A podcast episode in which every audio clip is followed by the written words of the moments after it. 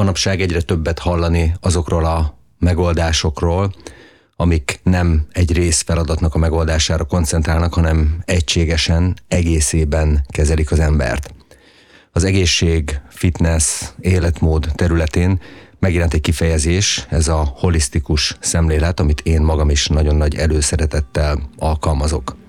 Ma annak fogok utána járni, hogy hogyan illeszkedik a holisztikus szemlélet, az egészség, a fitness, a légző gyakorlatok és a hidegterápiáknak a világába.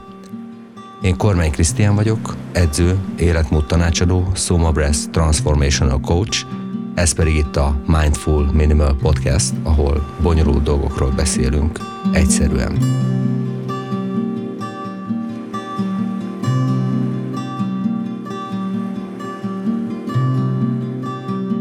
Holisztikus szemlélet egy olyan fogalom, amit egyre többen hallhattok ti is, ma már mondhatom azt, hogy minden egészség fórumon, Ma már nagyon messze vagyunk attól a megközelítéstől, hogy egy-egy részfeladat vagy résztevékenységnek a megoldása átütő változást tud hozni az emberi egészség, testösszetétel, testkompozíció szempontjából. A holisztikus szemlélet, mint fogalom, nagyon elterjedt manapság, és nagyon sokan használják, nagyon sokféle környezetben, és nagyon sokan arra használják, hogy bonyolítsák egy kicsit a helyzetet, ne pedig egyszerűsítsék. A holisztikus szemlélet definíció szerint az egész embert nézi. Maga a holisztikus szó az angol whole szóból, ami egészet, teljes jelent származhat. Ebben nem vagy biztos, hogy innen is származik, de a két szónak a tartalmi jelentése egészen biztos, hogy ugyanaz. Ez a megközelítés nem csak a testi tüneteket, a testi változásokat foglalja magában, hanem az érzelmi és a mentális megközelítést is tartalmazza, ami azért fontos, mert ez az a szemlélet, ami hangsúlyozza azt, hogy egységesen megközelítve az embert nem lehet igazából külön választani a fizikai, mentális, érzelmi, szociális, de azt is mondhatnám, hogy spirituális jólétet, hanem ezeket egységesen együtt kezelve lehet érdemben nagy hatást gyakorolni az emberi szervezetre. Amit nagyon fontosnak tartok a holisztikus szemléletben, hogy a szemlélet középpontjában maga az ember van. Ez így elsőre elég közhelynek tűnhet, hogy hát persze, hogy az ember van, hiszen emberek vagyunk, de azért ez nem olyan nagyon egyértelmű, legalábbis az elmúlt 20-30 évben, vagy azt megelőzően nem volt teljesen egyértelmű. Ami érdekes viszont, hogy korábban igen, tehát a régi ö, emberképek azok sokkal holisztikusabban, sokkal egységesebben kezelték az emberi lényt, és erről fogok is néhány érdekes témát, témát tény, tényt mondani nektek még ebben a podcastben. Tehát a holisztikus szemlélet az egész emberre összpontosít, és ez sok mindent magában foglal, ugye a leghétköznapibb dolgoktól elindulva magában foglalja a táplálkozást, a testmozgást, a mentális egészséget, a stresszkezelést, és esetlegesen azoknak a lelki gyakorlatoknak az integritását, amiket nap mint nap tudunk végezni. Tehát egy olyan útmutatás, ami a mindennapi életben való részvételről szól, vagy azt is mondhatnám, hogy egy útmutatás a mindennapi ö, élethez. Ami azonban számomra a legfontosabb, hogy a holisztikus szemlélet az nem arra koncentrál, hogy bizonyos tüneteket kezelünk, amiket szeretnénk megváltoztatni, hanem az egész emberre összpontosítva ezeknek a tüneteknek vagy elváltozásoknak az okát igyekszik feltárni, és nyilván, hogyha oki gyógyítást vagy oki változtatást hajtunk végre magunkon, akkor a következmények terében a fizikai testben is a változások előbb-utóbb meg fognak jelenni. A holisztikus szemléletben sosem beszélnek önmagában csak az emberi testről, hanem emellett minimum a lelki és a mentális összetevőket is szokták emlegetni. A holisztikus szemléletnek ez az alapja, hogy a testi egészség szorosan kapcsolódik a szellemi, mm, vagy mentális, lelki, vagy spirituális állapothoz. Amikor a stressz például tüneteket okoz, azt nagyon jól tudjuk, hogy ennek nem csak fizikai tünetei vannak, hanem mentális tünetei is, vagy lelki tünetei is, akkor nagyon könnyen tetten érhetjük saját magunkon is, hogy mit jelent a holisztikus megközelítés. Most a stressz példájánál maradva, ez a stressz ez lehet egészen egyszerűen stresszfaktor, akár így a munkahelyről is, ami nagyon könnyen oda vezethet, hogy aki tartósan stressz terhelés ér, bizonyos fizikai tüneteket produkál. Hát a legtipikusabb általában a fejfájás vagy a gyomor probléma, ami ugye egyértelműen a, a, a stresszből származtatható. Most én nem azt mondom, hogy minden esetben, hanem akkor, amikor a stressz terheltség van, akkor a fejfájás vagy a gyomor problémák is nagyobb valószínűséggel fognak megjelenni. És fordítva is igaz, hogyha testi betegségektől szenvedünk, és most kifejezetten olyan betegségre gondolok, ami nem ö, ö, pszichoszomatikus tüneteket produkál és abból vissza, hanem mondjuk egy sérülés, egy, egy baleset, egy rándulás, ö, ne adj Isten, egy mérgezés, vagy valami olyan külső behatás, aminek nem tudtunk ellenállni, akkor ez nagyon-nagyon komolyan tudja befolyásolni a mentális jólétet, ugye egészen odáig, hogy a mentális gondolkodásban súlyos elváltozásokat okozhat egy-egy testi mm, elváltozás. Most, hogy csak egy rövid vagy egyszerű példát említsek, hogyha valakinek, és nem szeretnék morbid lenni, mondjuk végtagvesztéssel járó sérülése van, hát azt szellemileg én azt gondolom, hogy nagyon nehéz feldolgozni, és ugye itt van az a tényező, a lelki tényező, ami szintén a lelki oldalát is megmutatja ezeknek a dolgoknak. Tehát elmondhatjuk azt, hogy ezek az összefüggések a testi, a lelki és a mentális dolgok között, ezek benne vannak a mindennapjainkban. Mégsem kezeljük annyira természetesen, hogy ez a három dolog, ez egy, egy egységes megközelítést takar. Pedig hát ezek alapján, a példák alapján is, amit mondtam, vagy hát mondhatnék még sok más példát, nagyon könnyű beazonosítani, hogy ezek a, a dolgok, ezek kölcsönösen hatnak egymásra, és akár a testi elváltozások képesek lelki vagy mentális problémákat okozni, akár a mentális vagy lelki elváltozások képesek testi vagy mentális elváltozásokat okozni, akár honnan nézem, ez a három dolog ez abszolút ö, egyben van és egyben függ. Öm, a megközelítési szempontból a holisztikus szemléletben létezik ö, preventív és regeneratív megközelítés. A preventív az egy olyan megelőzési, holisztikus megközelítés, ahol főleg a betegségeknek a megelőzésére összpontosítanak, nem pedig arra, hogy a meglévő problémákat kezeljék. A preventív holisztikus módszereknek az a lényege, hogy olyan megoldásokat alkalmazunk, hogy konkrétan miket erről fogok még beszélni, amik segíthetik a szervezetet annak a helyzetnek a fenntartásában, hogy ne kerüljön bele súlyos elváltozásokba.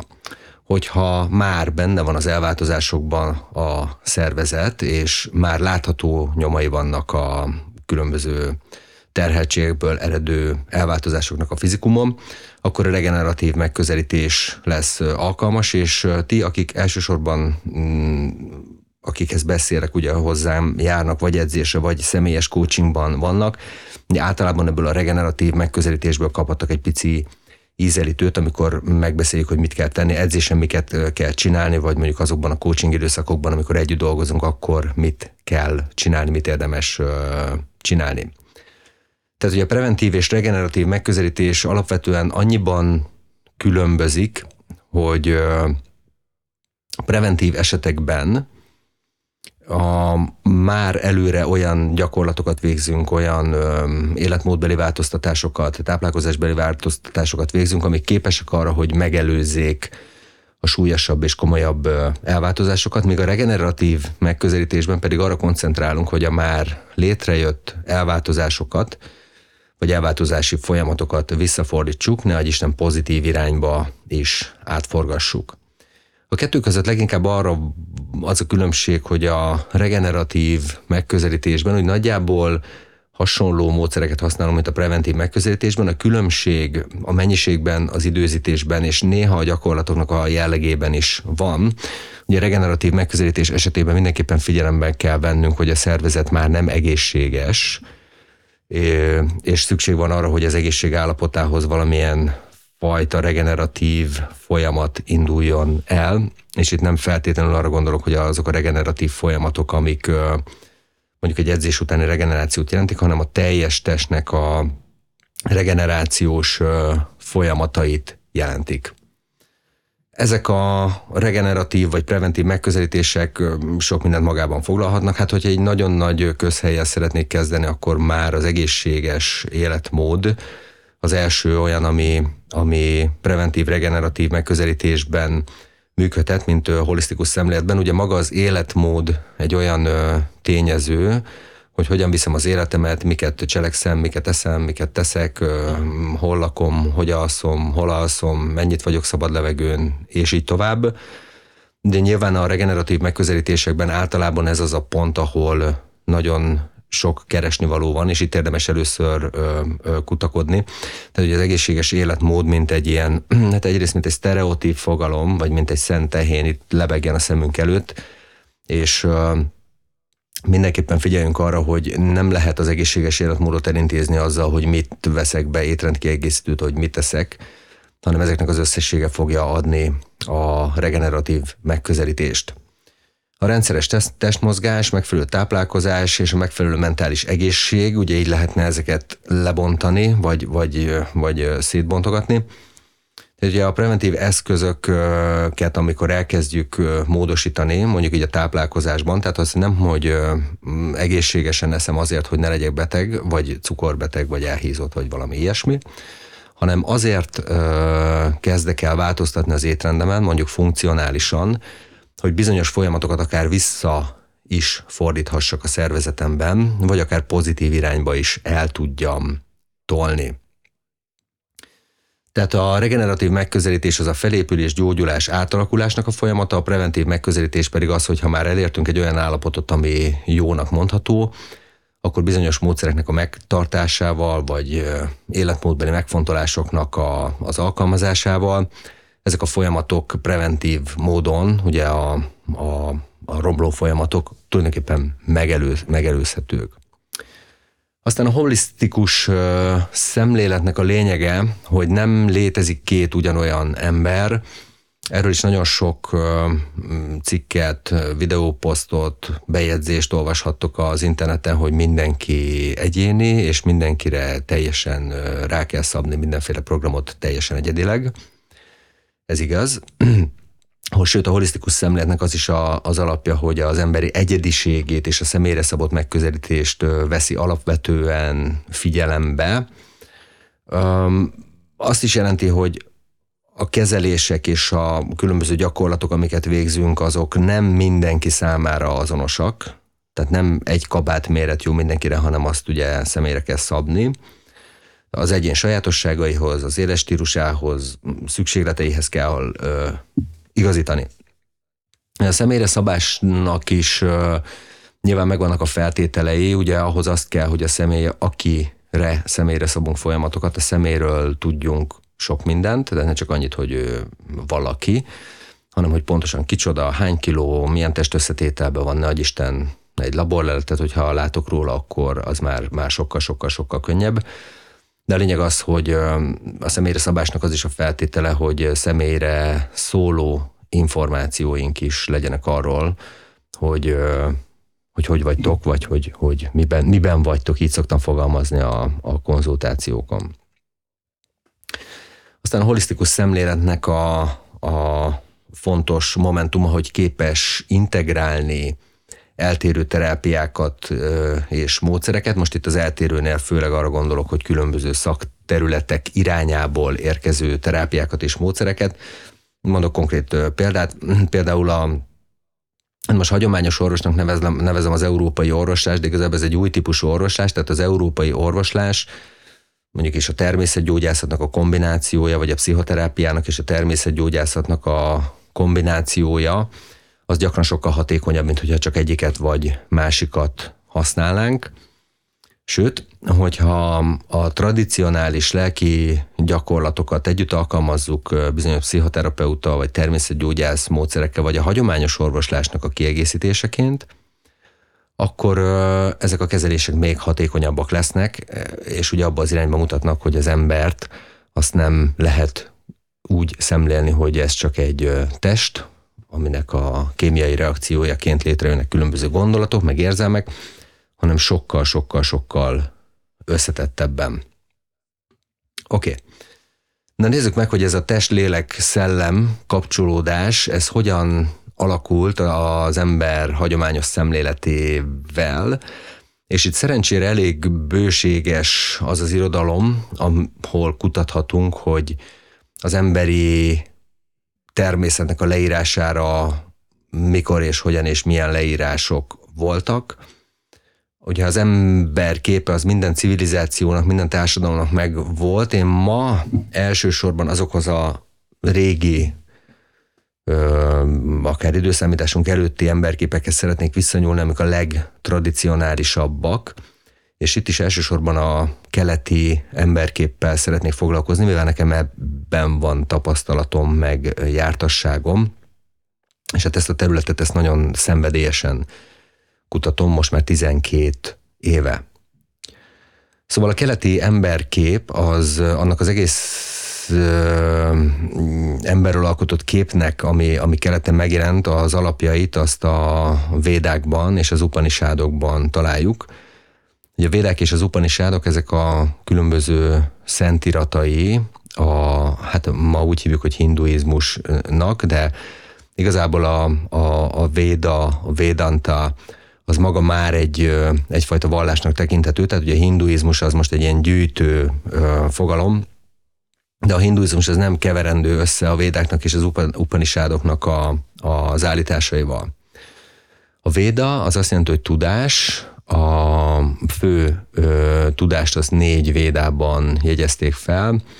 Ezek a védák ö, hát minimum négy-öt ezer évesek, amióta le vannak jegyezve, és hát ugye egyértelműek az utalások arra vonatkozóan, hogy a védák lejegyzése előtti időszakokban is léteztek már a védák, csak akkor nem kellett őket lejegyezni hanem szóbeli hagyomány útján terjedt a, a, a tudás.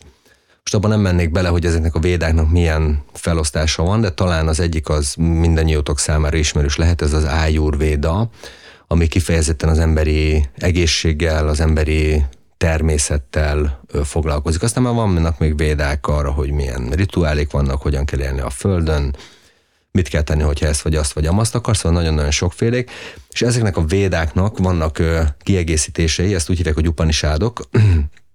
Az upanisád azt jelenti, hogy mellé telepedni, egy mester mellé telepedni, amik tulajdonképpen a védáknak a, a kiegészítései, vagy hát ma úgy mondanánk, hogy filozófiai magyarázatai, és így ezekben található fel a, az emberkép.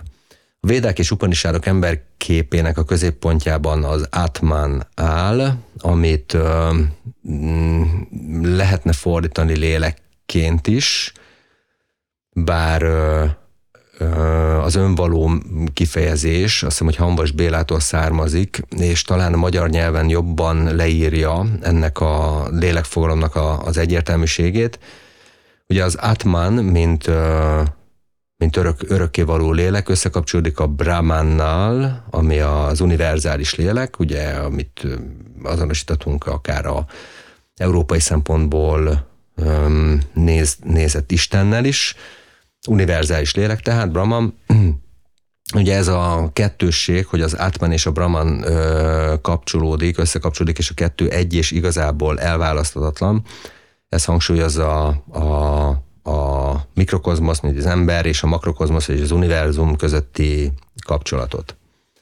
Az Ayurveda egyébként a test, elme és a szellem egységességének az elvére alapoz, és ezek a, az elvek, ezek mindig az egészség megőrzésére, vagy esetleg a már meglévő betegségeknek a kezelésére adnak bizonyos megoldásokat. A Védanta és Upanishad uh, irodalomban felelhető emberkép az egy uh, öt rétegből áll. Ezeket gyorsan elmondom. A fizikai test, vagy tápláléktest, azaz Anamaya Kósa, ez a legkülső réteg, amit hát ha ránézel a, testedre, a kezedre, a lábadra, a törzsedre, ez, a, ez az Anu Kósa, amit magyarul anyatestnek is szokták fordítani, ugye érdekes az összeg függés, vagy az összecsengés az Anumája kósával. Ugye ez az a réteg, ami az anyagi világhoz kapcsolódik, és ugye ez az a test, ami a, a jogában az ászanáknak a gyakorlatával fejleszthető, tehát erősíthető, stb. Ugye hozzátenném, ahogy a fitness világában ez a fitness terembe becipelt test, amit szeretnénk ö, átformálni. Tehát ez a fizikai test, és ugye ez körülbelül a, a test fogalommal, a testlélek szellem fogalommal, a testfogalommal mm, azonosítható. E fölött helyezkedik el a pránamaja kósa, életerő ö, test, ami kifejezetten az életerőre vagy életenergiára vonatkozik.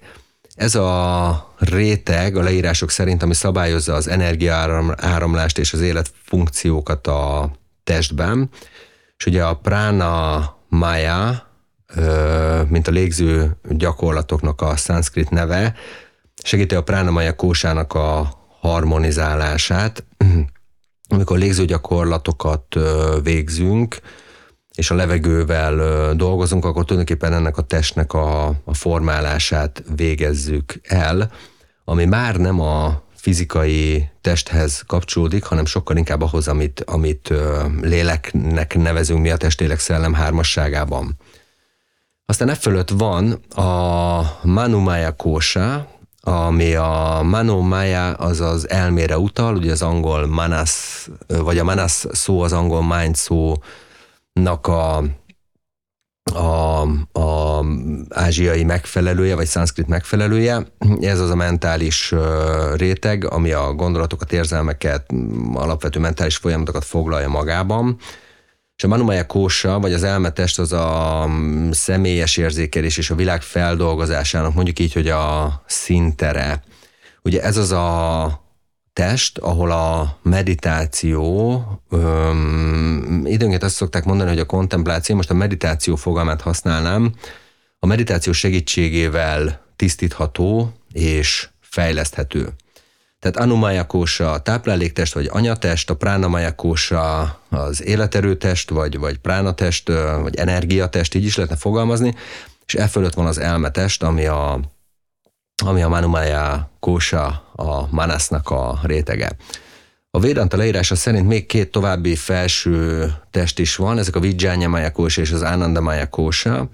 A Vijjanya Maya kósa az az intuíció test, és onnan lehet tetten érni, hogy itt már igazából ha valakinek volt már intuíciója, akkor az nagyon jól tudja, hogy az nem az elméből jön, és még csak nem is az energiatestünkből, a lelki testünkből jön, hanem az intuíció az így a semmiből minden előzmény nélkül képes akár komplex megoldásokat vagy kimeneteket produkálni gondolati szinten.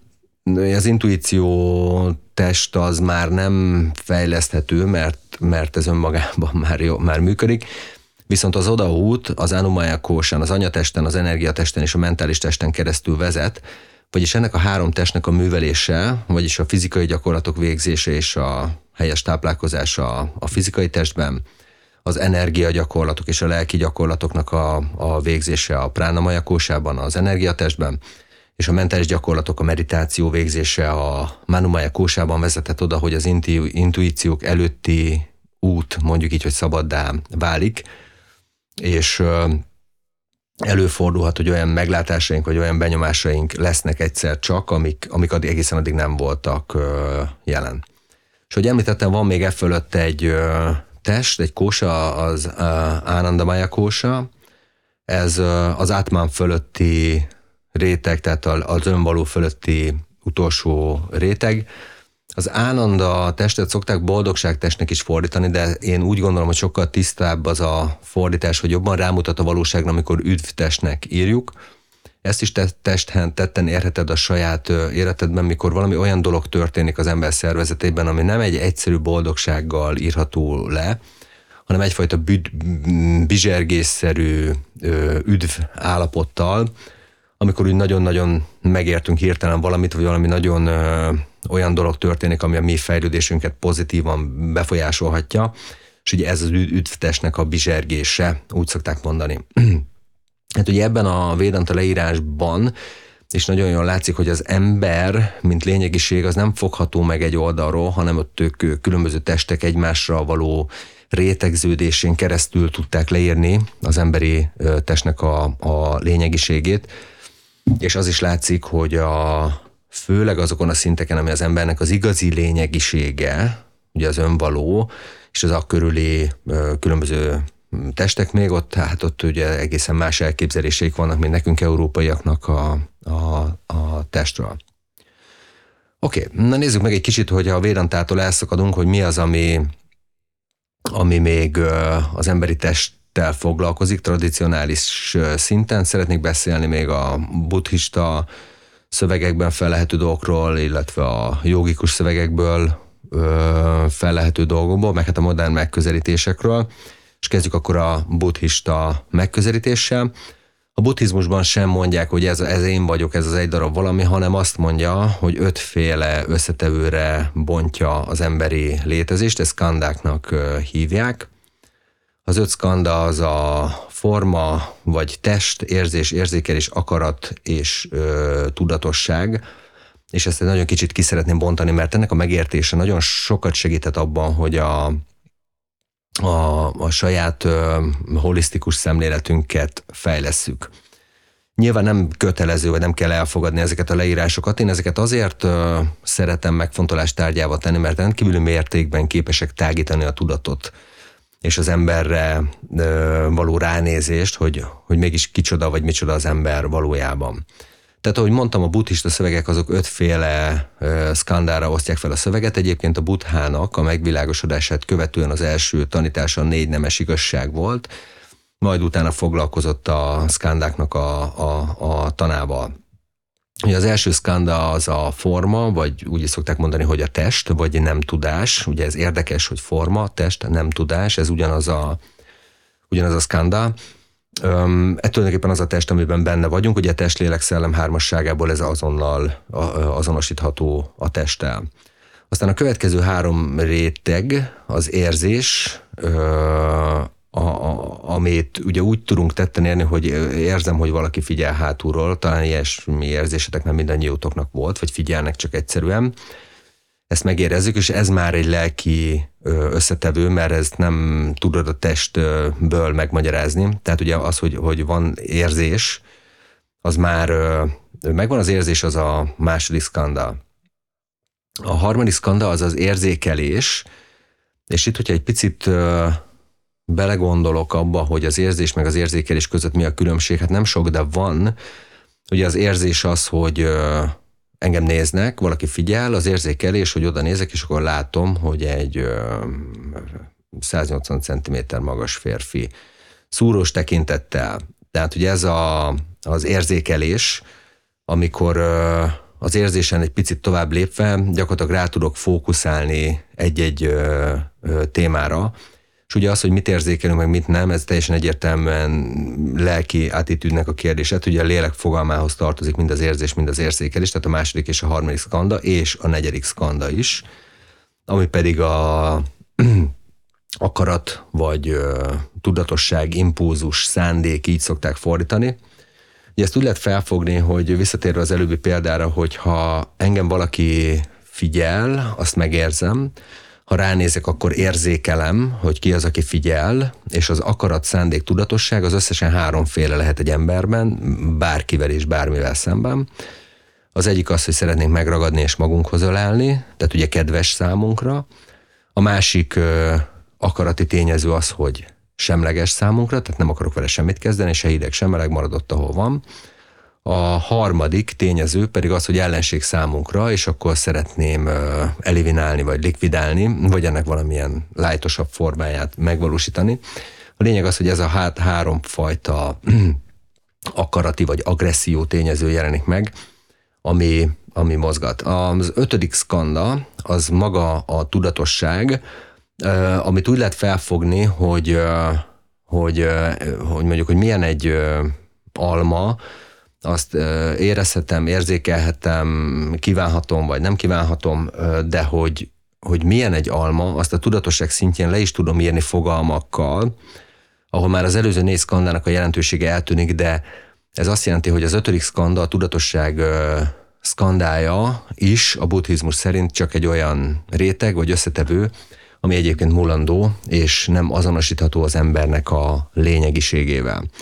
Ennek az öt szkandának tulajdonképpen a felosztása azt mutatja, hogy a test, mint fogalmi és mint, mint fizikai test, az itt ugyanúgy megjelenik, hogy a forma, test vagy, vagy nem tudás formájában, az érzés, érzékelés, akarat, mint a három középső tényező, ez képezi a léleknek, jiva, így is szokták mondani, a, a lényegiségét, a tudatosság pedig ugye maga a szellemi tudatosság és egészség. A buddhizmusban egyébként úgy tartják, hogy a reinkarnáció és az életről életre vándorlásnak a fő mozgató ereje ez a három középső szkanda, az érzés, érzékelés és az akarat.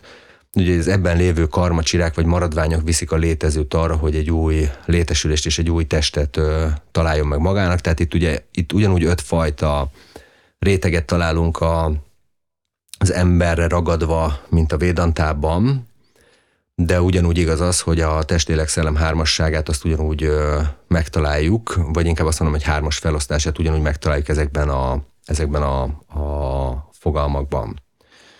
A buddhizmus azt is mondja, hogy ez az öt dolog, ez még nem az ember, hanem az ember az, ami, ami ezt az öt dolgot meg, meglátja, vagy érzékeli.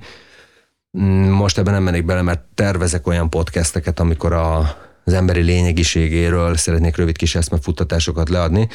Most csak elég annyi, hogy ők a, ugye a Védantában úgy hívtuk, hogy Atman vagy ön, önvaló, a buddhizmusban úgy hívják, hogy Anatta, vagyis a lényeg nélküliségnek a fogalma az, ami, ami, ami leírja ezt az öt szkandát.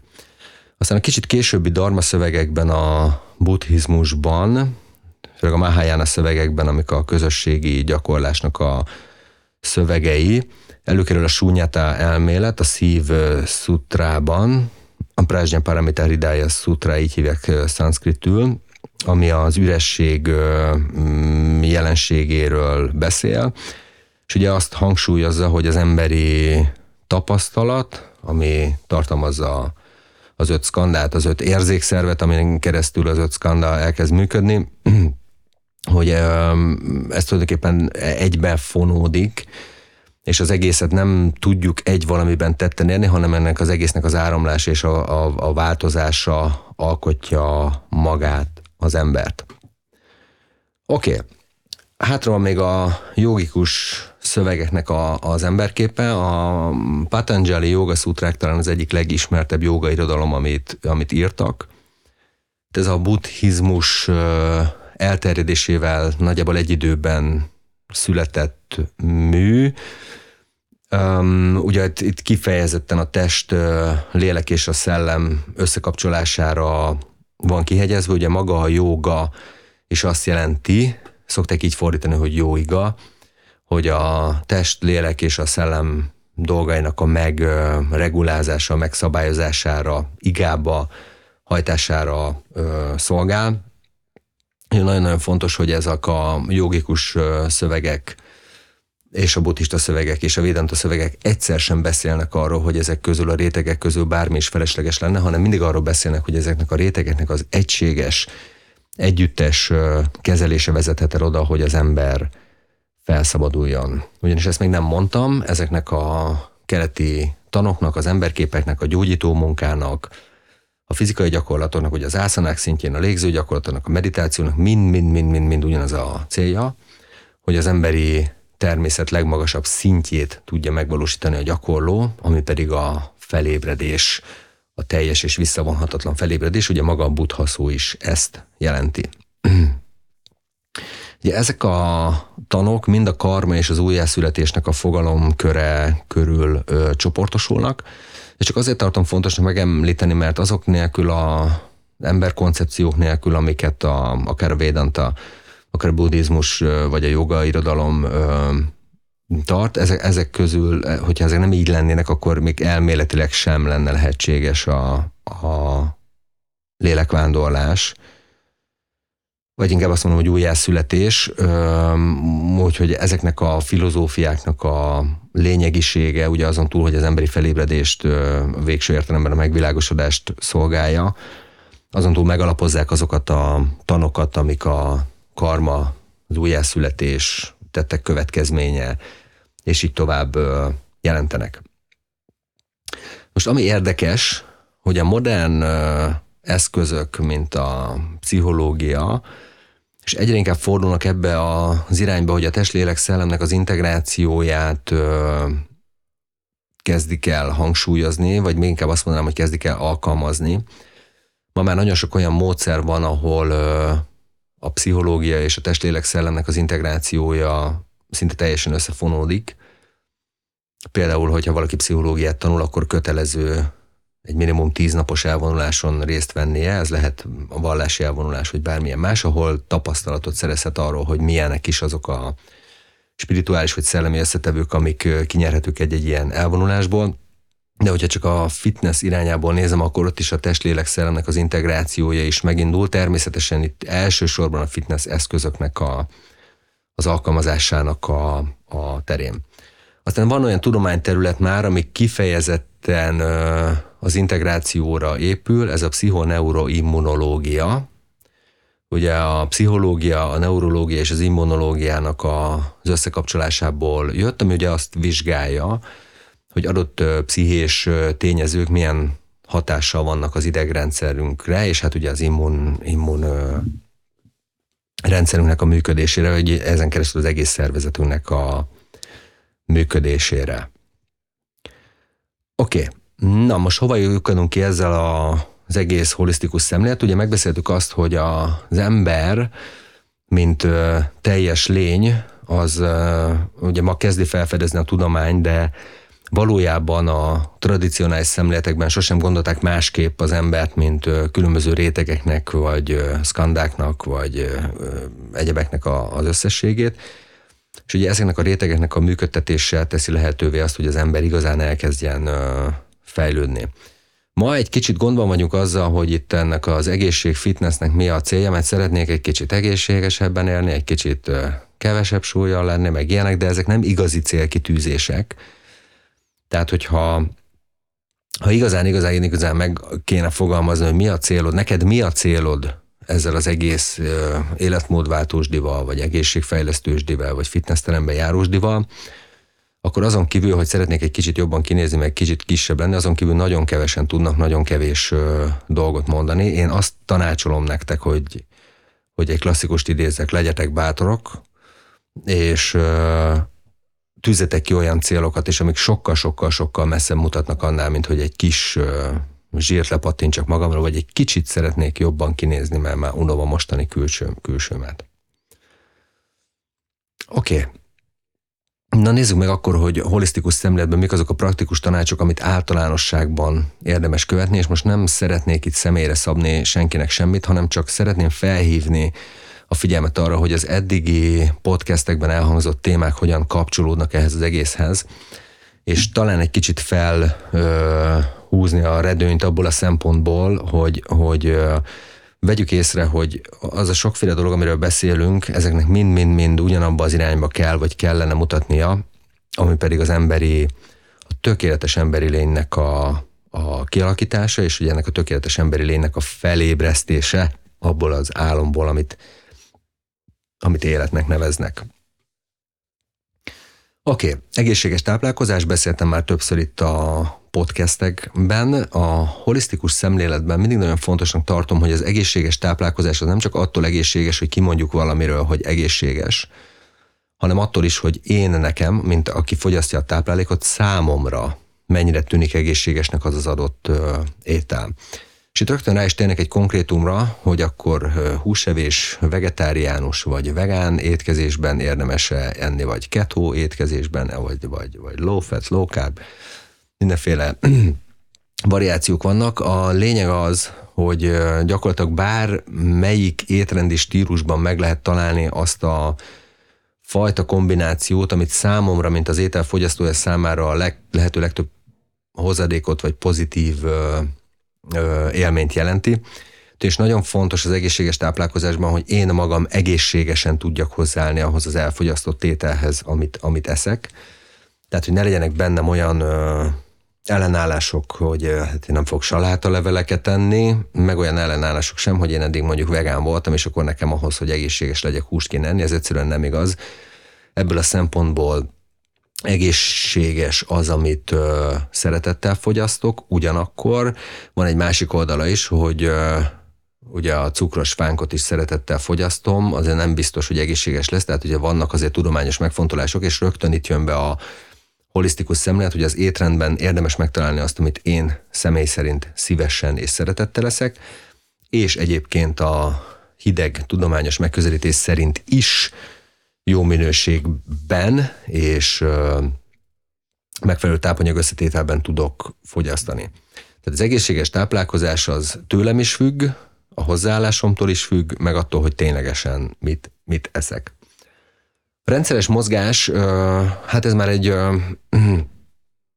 kicsit összetettebb kérdés, de itt is ugyanúgy igaz az, hogy nem lehet azt mondani, hogy egy, egy adott mennyiségű mozgás mindenkinek szükséges. Lehet ilyen alapszabályokat, hogy napi 20 perc séta, meg nem tudom, mecsoda, de az igazság az, hogy a, a, a mozgásnak a rendszerességen van a hangsúly, és még valamin, hogy a mozgásnak kell tudnia, és erről is beszéltem a korábbi podcastben, lehet, hogy érdemes meghallgatni, hogyha csak ezzel kezdted ezzel a mostanival, hogy a mozgásnál is nagyon fontosnak tartom, hogy az edzésnek, benne a nevében, az edzésről szól, az azért van, hogy, hogy amit edzésen összerakok, erőt, energiát, rugalmasságot, egyebeket, azt az élet más területén jelentkező mozgásigényeimben, az tökéletesen szabadon tudjam használni, és ebbe a szabadságba ebben már ne kelljen nekem még ott plusz megerőltető gyakorlatokat csinálni. Mondok egy példát, azért járok, vagy többet, azért járok edzésre,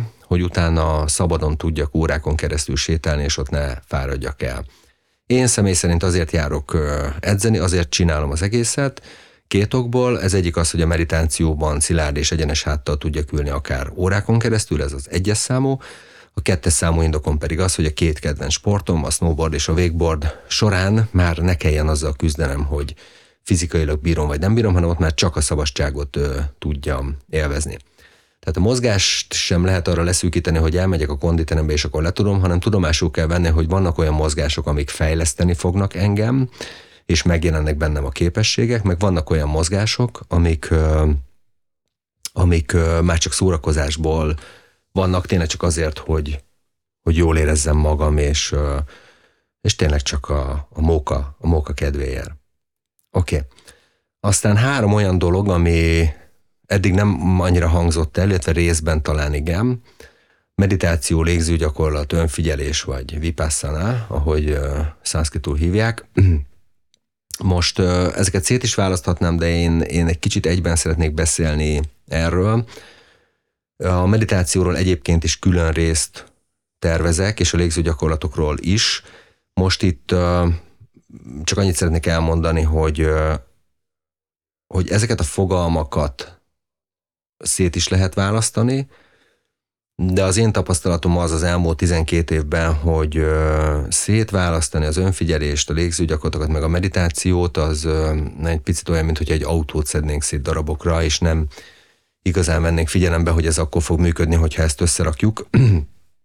Úgyhogy Úgyhogy mindenképpen érdemes ezzel foglalkozni. Ti, akik jártok hozzám, azt is tudjátok, hogy az edzéseknek a végén légzőgyakorlat, meditáció, vezetett meditáció szokott lenni, sőt ugye itt a nagyobb ceremóniákon itt rendszeresen végzünk olyan akár több órás gyakorlatokat is, ahol ez, vagy elvonulásokon, amikor ezeket a légzőgyakorlatokat és a meditációkat gyakoroljuk, ez azért nagyon fontos, mert maga a meditáció fogja megteremteni annak az alapján, hogy az elme elkezdjen lecsillapodni, világossá, átláthatóvá válni. A légzőgyakorlat fogja megteremteni a feltételét annak, hogy az idegrendszer kiegyensúlyozódjon. Inkább lehet, hogy azt kéne mondanom, hogy elveszítse azokat a nagy kilengéseit, amik problémákat okozhatnak vagy problémákat is okoznak sokaknak. Az önfigyelés pedig ugye az a folyamat, amikor az én saját belső folyamataimat, testi, lelki és szellemi folyamataimat egyaránt megfigyelem, és itt szeretnék rámutatni arra, hogy meg tudom figyelni a testi tüneteimet, meg tudom figyelni a lelki folyamataimat tökéletesen, és meg tudom figyelni a szellemi folyamataimat is. Ugye el tudom dönteni, hogy ez a gondolat, ez most egy jó gondolat volt, vagy egy gonosz gondolat volt mondjuk. Tehát azon kívül, hogy testlélek szellem hármasságáról beszélünk, hogy mindig figyelembe kell venni, hogy hasonlóan az anatma tanhoz a buddhizmusban, vagy az atman fogalmához a, a védantában, még mindig van valaki belülről, aki ezt az egész ö, életfilmet nézegeti, és ö, reflektál a világból bejövő ingerekre. Tehát, hogy összességében mind a táplálkozás, mind a mozgás, mind pedig a, a meditáció, légzőgyakorlat, önfigy, önfigyelés, vipasszánál gyakorlatai körül érdemes egy kicsit szétnézni, és első körben csak azt megnézni, hogy megvan-e minden az életemben ezen belül, és még nem tudom el ezt úgy le, hogy jó, hát én nekem a, a mozgásom az egyben a meditációm is, a légzőgyakorlatot azt nem kell végezni, mert azt a sporttal együtt ugye veszek levegét, meg hát figyelem én magamat, ezeket érdemes egy kicsit külön venni és szeparálni. Ugye erre nagyon jók az elvonulások, ezek a többnaposak, hogy hogy a meditáció, légzőgyakorlat, önfigyelés, önreflexió kategóriában lehet nagyon nagyot ugrani, és ennek mindig az a lényege, hogy amennyi energiát belefektetsz ebbe a hármas gyakorlatsorba, meditáció, légzőgyakorlat, önfigyelés, annak az energiának a sokszorosát kapod vissza a hétköznapi életben, és ez egyáltalán nem ilyen misztikus módon történik, hogy valaki jön egy angyal, és akkor ott visszaad valami energiát, hanem egészen egyszerűen úgy, hogy, hogy az életben egy tisztább elmével, meg a saját reakcióimmal, hogyha tisztábban ö, ö, vagyok, a légzésemen keresztül tudom egy kicsit az idegrendszeremet befolyásolni, akkor sokkal könnyebben és automatikusan tudok hozni olyan döntéseket, ami az én boldogulásomat ö, szolgálja, és itt most nem elsősorban munkahelyi anyagi értelemben, hanem az életben való boldogulásomat szolgálja. Oké. Okay amikor elkezdtem foglalkozni az emberi természettel 2012 körül, akkor nem volt nekem egészen világos ez a fajta integritásos szemlélet, és azért is készült ez a, a podcast, mert rengeteg időt lehet megtakarítani azzal, hogyha elfogadjátok azt, hogy, hogy nem csak nem csak egy test vagyunk, és az sem igaz, hogy mi igazából fénylények vagyunk, egyik sem igaz, emberi lényként testlélek és szellem egyszerre ö, vagyunk. Ahogy arról már többször beszéltem nektek, a saját átalakulási folyamataim, ugye én 125 kilós túlsúlyjal indultam meg ennek az egész ö, változtatásos témának, rengeteg autoimmun tünettel, baloldalamon, minimális ö, mozgásképességgel, és azt tudom nektek mondani, hogy soha egyetlen esetben sem fordult elő, hogy valamilyen szeparált vagy célzott gyakorlat hozott volna megoldást, hanem mindig a, a holisztikus szemlélet volt az, ami, ami igazán segített.